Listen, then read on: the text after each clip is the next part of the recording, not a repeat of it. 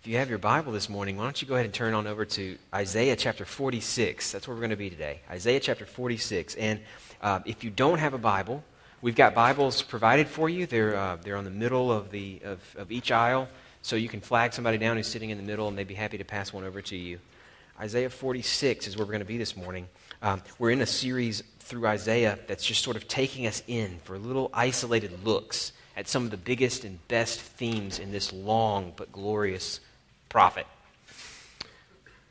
And what we are, where we are now in this, in this series is, is focusing in on what Isaiah has to say about the human problem, what Isaiah has to say about Israel directly, about what it was that had led them to, to the judgment that so much of this book talks about.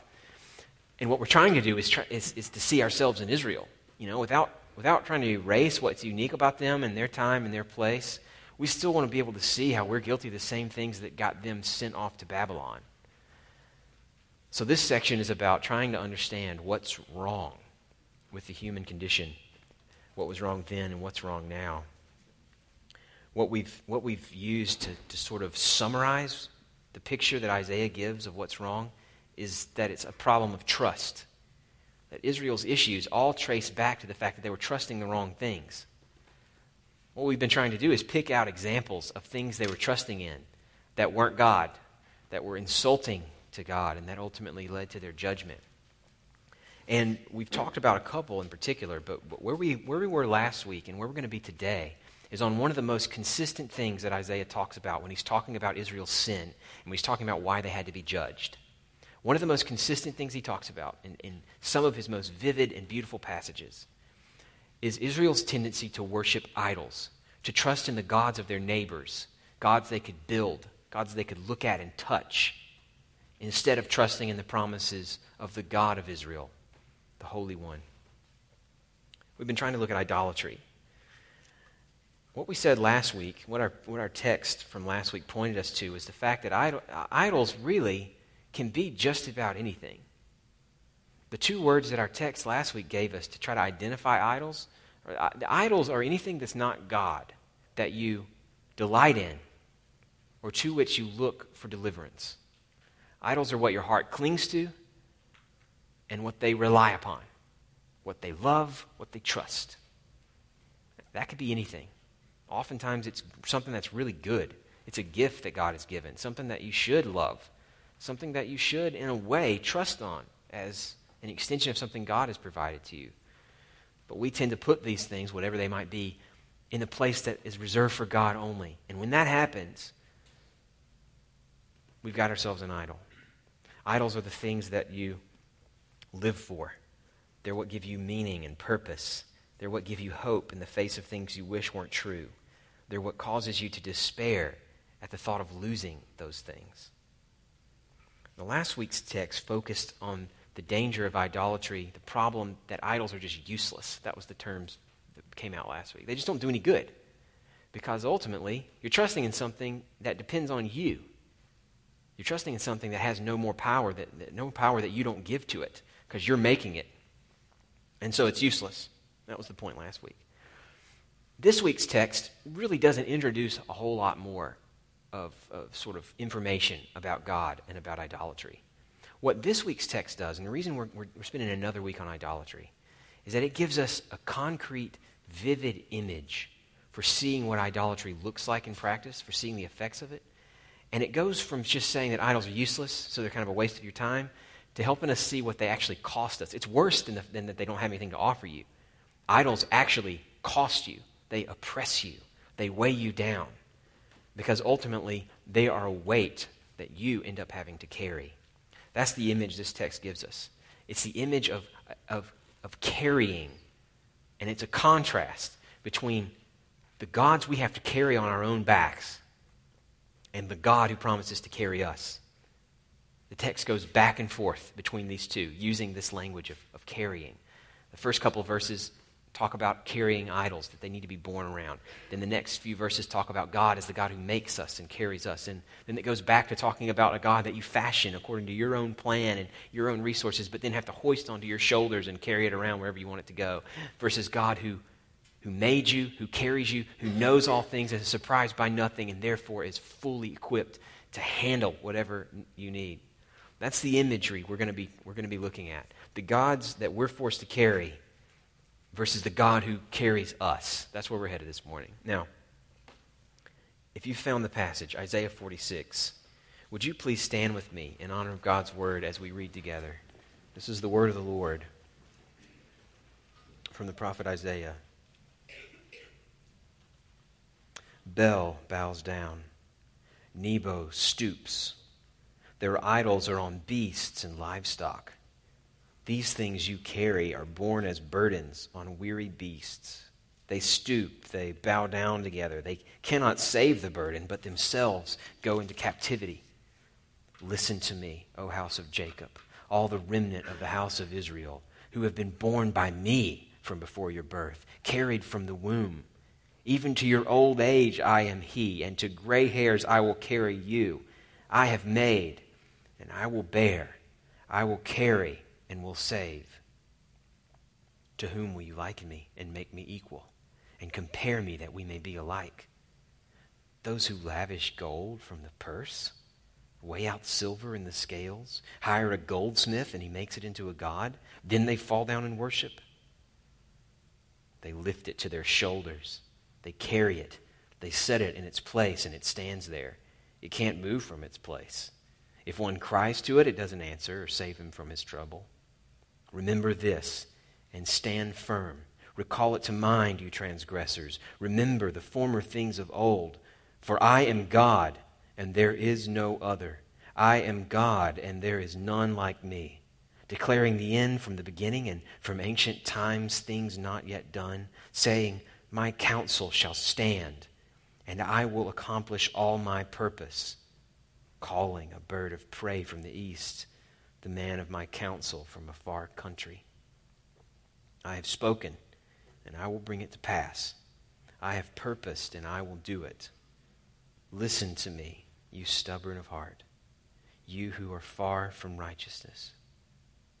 I bring near my righteousness. It is not far off, and my salvation will not delay. I will put salvation in Zion for Israel, my glory. This is God's word. You may be seated. Hopefully, the imagery was pretty clear as we read through it.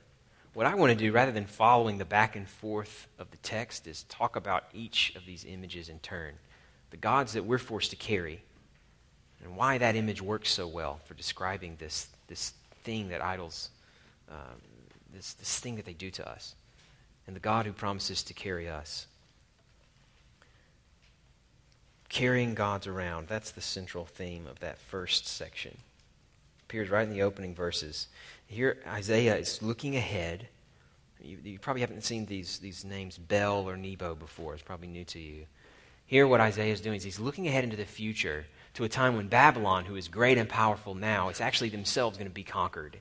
He's looking ahead to the time when the Persian Empire is going to come in and, and take over Babylon and ship Babylon's people out. And and he's highlighting the fact that these two gods, who were the patron gods of Babylon and another one of the main cities in their empire, were just going to be carried along for the ride. They couldn't even protect their people. In fact, they can't even walk with their people out of Babylon and into exile. They have to be carried. They're useless. They go captive just like everybody else. That's the point of the first couple verses. Israel had idolized the gods of their powerful neighbors. They had looked at places like Babylon. They wanted that power, and they assumed, well, Bel and Nebo, these official gods of the empire, they must be why Babylon is powerful, so let's worship them. If we get them on their side, then we will share in Babylon's power. That was the idea. They wanted the power and security they saw in their neighbors and thought they'd get it if they worshiped their gods, but they were wrong when the image returns again in verse 6, skipping ahead to where, to where it's picked back up again, this image of idolatry, we get, a, we get a more full picture, a more universal picture of what idolatry always means. It takes us back into the creation process. Verse 6 takes us to the time where you can almost see these guys looking, in their, looking around their house. What do we have that has any value at all? We've got some gold, we've got a little bit of silver, Let's mass it all together. We'll take what our resources are, and then we'll hire us a goldsmith who can make what we tell him to make. Don't miss that part. These gods are created by and out of whatever resources happen to be lying around. They couldn't, they couldn't be anything more than what the people who wanted the idols made could give them. Then, once it's made, according to their specifications, what do they have to do? Verse 7 is, is satirical. They have to hoist it. This God that now is everything they had to give, they have to carry it around. They, they hoist it up onto their shoulders and it goes only as far as they're willing to walk with it. And the best they can hope for when they set it down is that it won't topple. That's the best case scenario, is that it won't fall over. But it's certainly not going anywhere, and it's certainly not going to hear, verse 7 says, if they cry to it. It has no ears. It has nothing that they don't give it.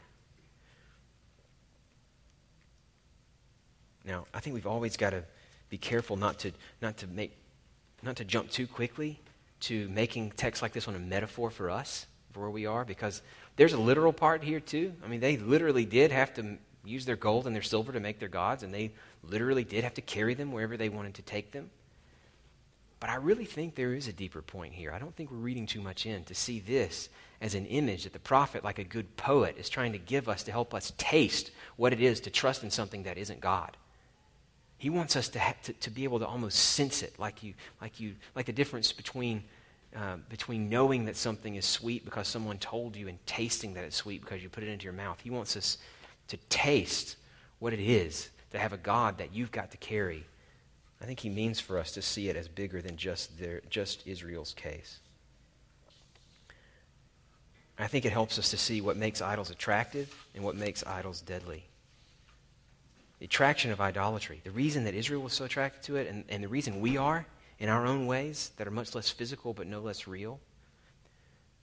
The reason we're attracted to it is the prospect of control. Think about verse 6 again. The idea is they get to choose what this idol is going to look like.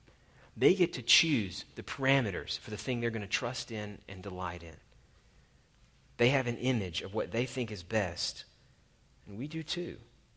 We want to shape our futures, whatever it is, wherever your idols are more likely to lie The thing that's universal for all of us, whatever they might be, is that we have an image of something in our future that we want to see come about.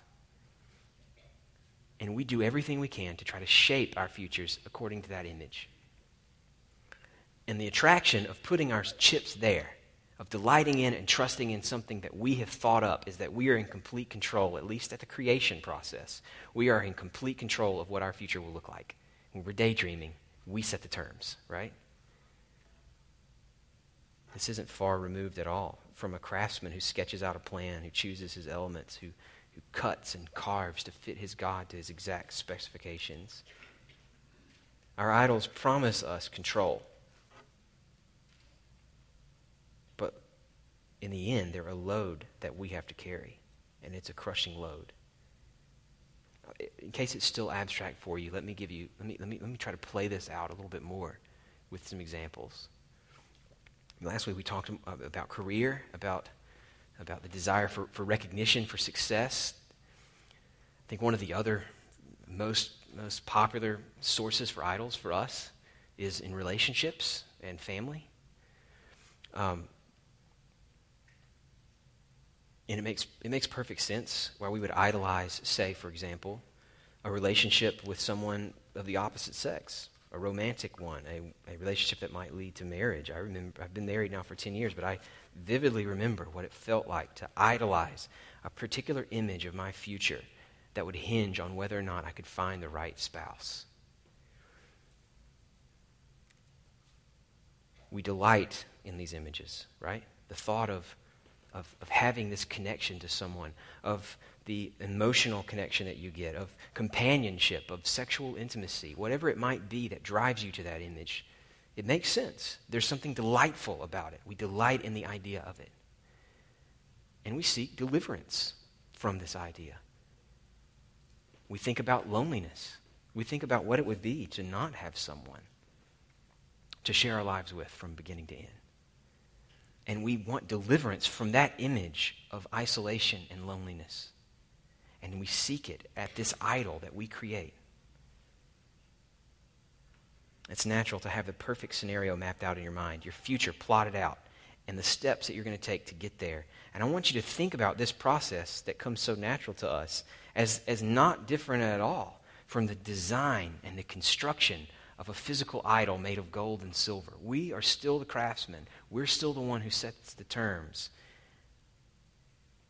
Now you've got your idol. You've got a construction of the perfect future that's sure to provide you delight and deliverance from loneliness. And now here's what happens. Given the image of our text, you've got your idol created. Let's see if this sounds familiar. What happens, given the image of our text, is that you realize it's a future that you have created out of thin air. It's an image, it's not real. It has no power of its own. It can't bring itself about. So, what you've got to do, if you want that idol to become reality, if you want that image of the perfect future to become real for you, you've got to carry it, don't you? You've got to play the system. You've got to work the angles. You've got to be in the right place at the right time and have all the right words to say. You've got to find that right person and build the, build the, the interactions in the way that they've got to be built for it to work out. You've got to, you've got to carry the God that you've created. And it has a terrible cost if you let it. The cost can, can rob you of the joy that you have in others. You can start to see others, I know because I was guilty of this, as relationship potential, right? You start to size them up for what kind of potential they might have. You start to claim opportunities to interact as opportunities to serve your God rather than to invest in this person, rather than to enjoy this person. If you let it go, it can make you jealous. It can make you manipulative. It can make you feel like you've got to control every interaction with the person, so you've got to be always looking for the angle to improve your position, to bring that God a little bit closer to reality. It can make you neurotic almost. I remember in my own innocent you know, childish way, obsessing over all the details, who, especially once I had already identified who I wanted and I was after her. I remember just, I remember I couldn't, almost couldn't enjoy being the thought of, of a time when we were going to be together because I was worried about who would she be talking to, who's she going to be sitting by, is, am I going to get a chance to sit by her? And if not me, then who? Then when you, when you begin a relationship that has these sort of roots, it's really common to demand more from it than what it can deliver. You want too much from it. You, de- you depend on this person to be your God, and it spoils the thing that you've worked so hard to build. It can make you, it can make you feel like you've got to hold it together, and when you can't, it can send you to despair. I used to believe that if I could just get married, this tendency would go away. And those of you who are single and maybe thinking that, it's not. It's not true. It's a lie. Now I realize, especially now that we have children, how easily this image that I want my family to have can become a God in exactly the same way I used to make the idea of getting married a God. I have this image that I want for my kids. I want them to become certain people, and they don't always cooperate, right? And when they don't cooperate, you start to learn that it's not just something you want for them, it's also something that you want for yourself. That the image you have created for them is also an image of you that you want to present to the world. Your kids as a sort of reflection of you. And it's so natural that, that family becomes a greenhouse for idols because it's such a source of time, uh, investment in your time. You spend so much of your energy and your time thinking about it and, and working it into certain images. And, and, and so it, it just makes sense that you start to take it into your identity and you start to see that you, as a person, matter and are defined by how well you perform what the results are in this area of your life and what it can do to you if you let it go, if you don't realize that it's an idol and fight and push back, is that if, it, if it's going well, it can make you prideful, right? This idol, this, this image that I want my family to have, when it comes about, I know that I'm the reason. I pulled the right strings, and so it can make you prideful. Now, I will say, it was a lot easier to be prideful about the image of kids that I wanted before I had kids, and I could just look at everybody else and see their mistakes. Now that I have kids, um, it's, it's usually the other side that I'm experiencing the, the despair that comes from knowing you haven't delivered, you haven't you haven't produced what you'd hoped to produce, and it can make you defensive. It can make you overly sensitive. Because you want this thing, because you're serving it, you get really defensive when anyone challenges that thing. You need the image to be true, and so you're always looking for any evidence that people don't think that it is. If, if you let your idol run wild with you, that's what it is to carry it on your back like a weight.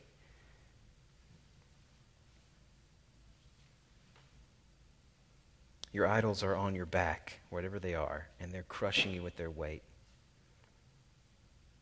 They make you condescending and judgmental or insecure and self loathing, but it never ends well. However, it might look for you, it won't end well.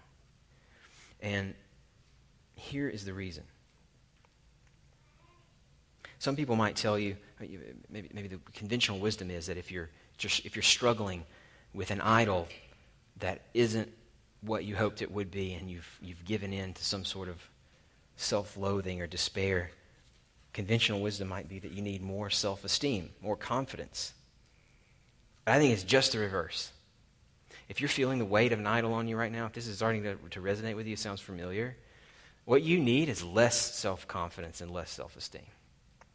What you need to do is realize that you're dead already. If your future depends on your resources and your ability to carry this thing that's weighing you down, you're dead already. Just give it up.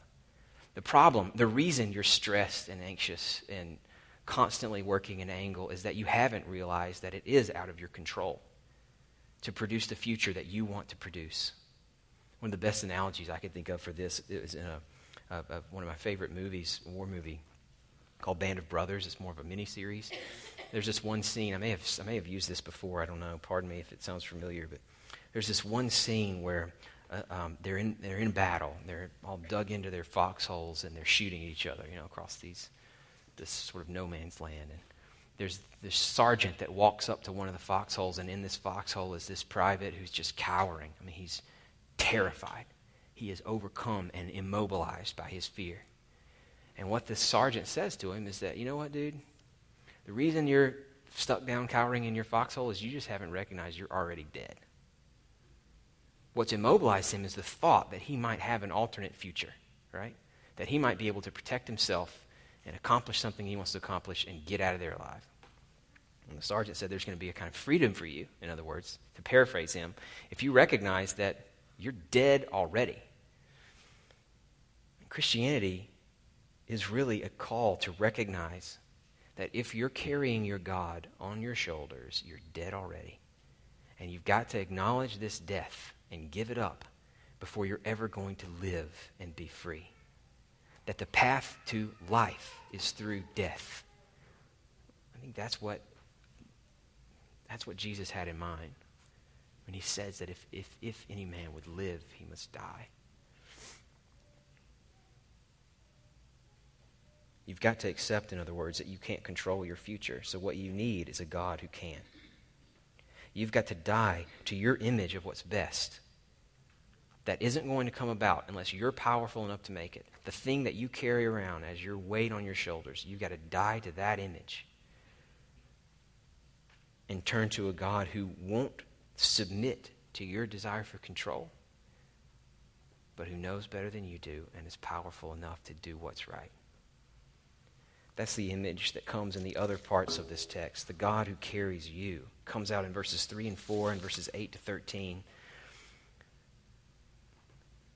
Think about this image we've already created of the idols who you fashion according to your specifications, but then have to hoist onto your shoulders. And now hear this in verse 3.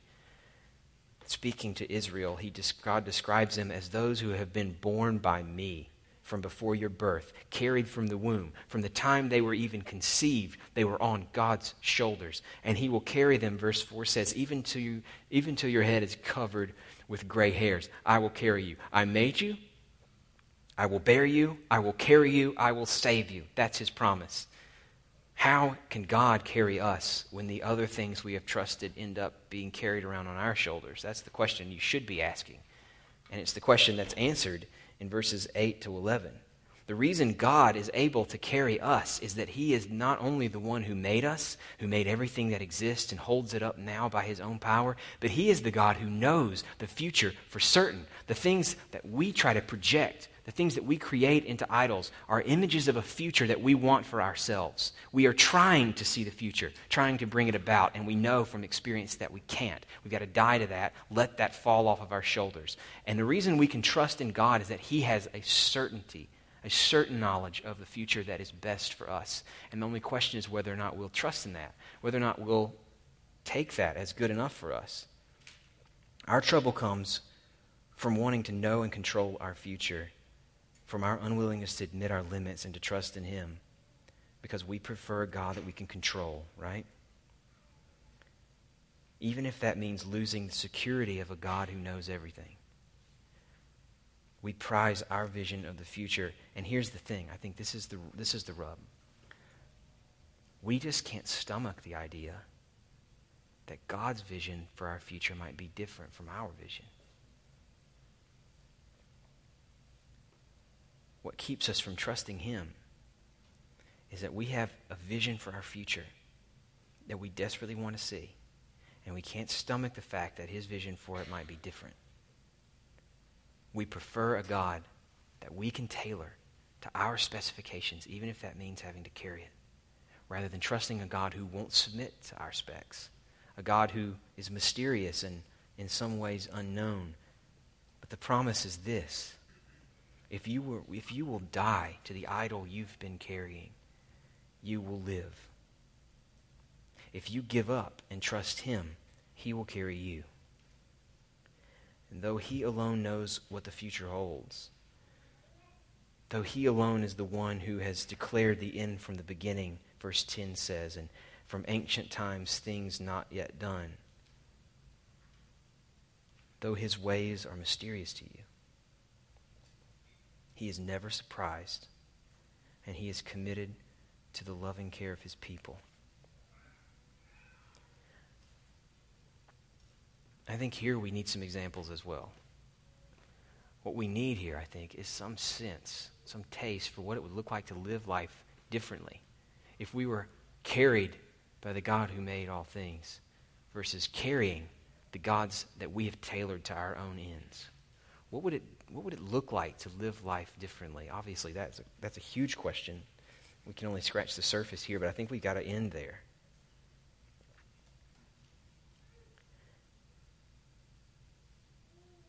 I think we've got to avoid the impression that being carried by God means that you're not responsible, that you shouldn't go to work, that you, that you shouldn't try to figure out how you're going to pay for your kids' college, that you shouldn't think about the future at all and just sort of let go and let God. The Bible never shies away from this mystery between God who knows all things and controls even the future and our responsibility as humans to act and obey and to trust. So, what we want to try to do is get a sense of how it might look for us to live in this tension, to live as if God was carrying us rather than the other way around. I want to come at it from a couple different angles. Here's the first one. I think what it would look like is that we would be driven more by faithfulness, by faithfulness in the present, than by an image of a future we're desperately trying to create. If we were to live as if God were carrying us rather than the other way around, then what our focus will be on more than anything else is faithfulness now, in the present, as opposed to this future for ourselves that we want to desperately want to create.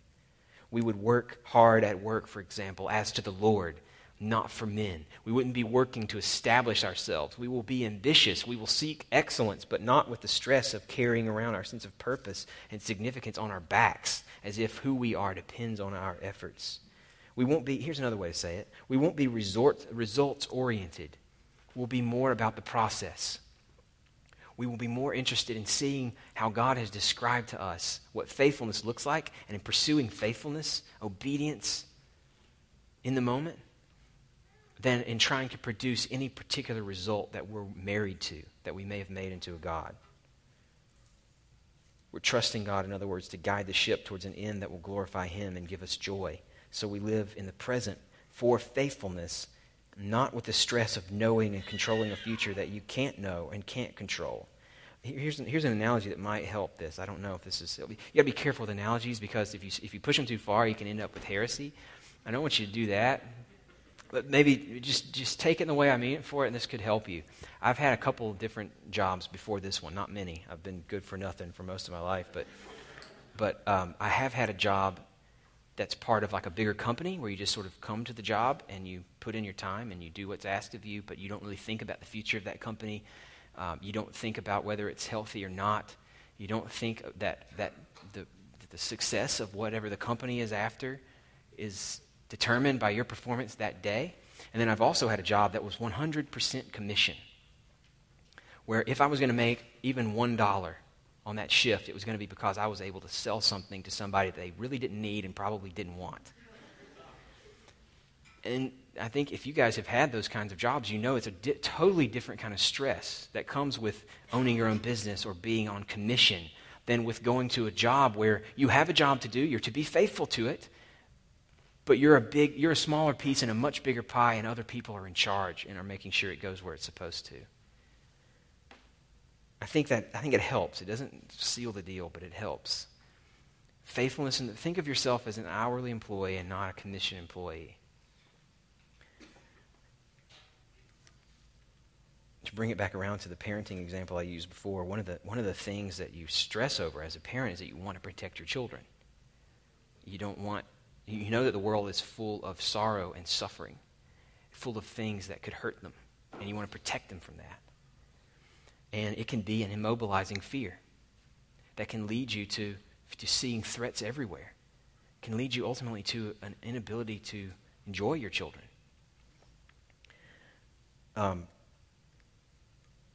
I was uh, reading this week, I've been re- rereading with some friends one of my favorite novels of all. It's a novel by Wendell Berry called Jayber Crow. It, it is really, really good. It's worth your time. I came across this passage this week that never even hit me when, when, I, when I read it the first time several years ago, but this time I couldn't help but read it in light of this of, of Isaiah 46. It's a passage where Jayber Crow, the title character, is, is, is having a conversation with one of his friends in his town, a guy named Matt Feltner. And Matt Feltner has just learned recently that his son was killed in World War II. It's a small town community, and they've got all these young boys over there fighting, who knows where, and they start receiving word back, you know, that they're dying one by one. And Matt Feltner, the guy who lost his son, he was telling Jayber about a nightmare that he'd had the night before. The nightmare was that he, he was transported back to the time when his son was about five years old. He describes him as a pretty little boy who hadn't yet thought of anything we would rather do than follow Matt around at work. Innocent, unaware, precious.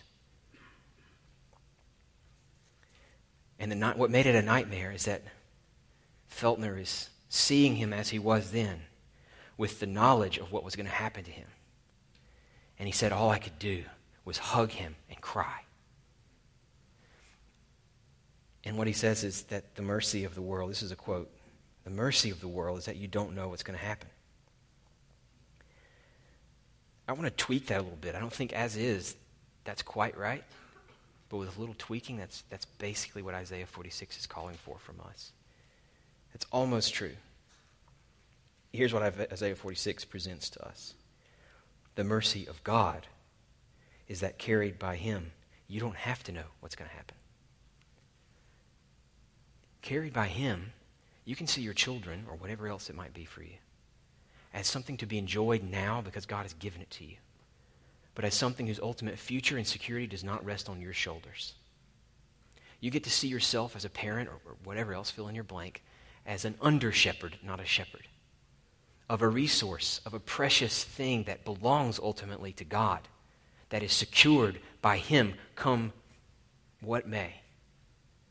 And your responsibility is to enjoy and be faithful now without the immobilizing fear that can come from a glimpse of a future that you can't stop, that you can't shape.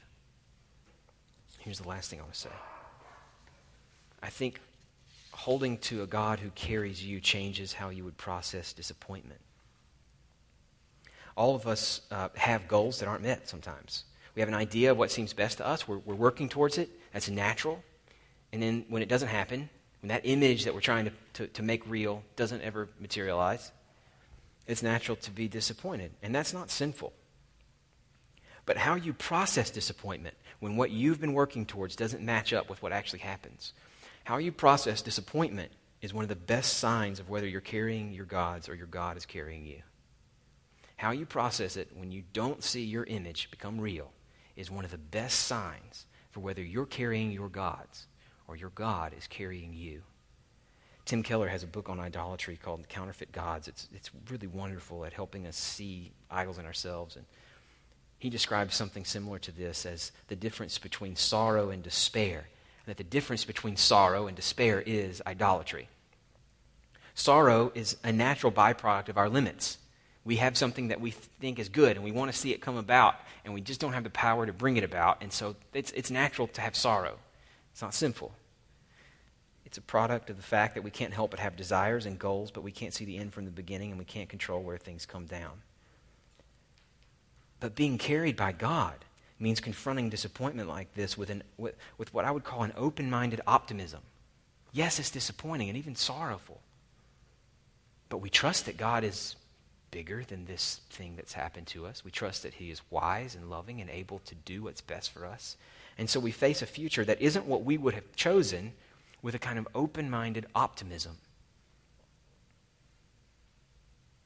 It's an optimism that says, though this isn't how I would have done things, God needs no counselor. And He's able to do above what I ask and think. And it is profoundly good news it is profoundly good news that God will not be limited by our plans.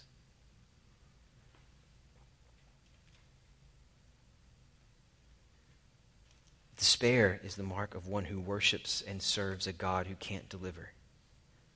But hopeful sorrow, in Paul's words, a life that is sorrowful but always rejoicing, marks the one whose God might be mysterious, he might be untamed but he's powerful and he's wise and he's righteous and he's loving. He is the Holy One of Israel.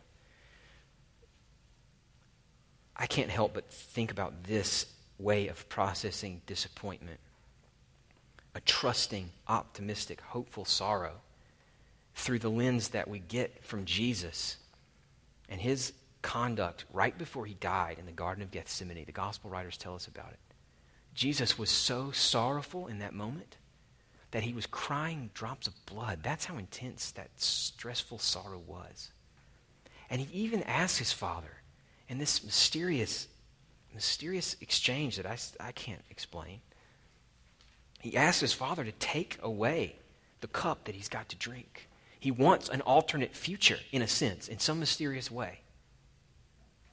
But his response, his, his posture towards God is, Not my will, which in the mystery of his incarnation was limited. But, but your will be done. Do with me what you will. And he goes to the cross. He goes sorrowful. But he goes for the hope and the joy that was set before him, for the crown that he could see and taste, that he knew in the purposes of God was worth every ounce of sorrow he was forced to swallow here on this earth. And in his cross, what we have is the best evidence we could ever ask for that the same God he trusted is worth trusting now by us. The fact that God would send his son to die for us is a testimony to how committed he is to what is best for us.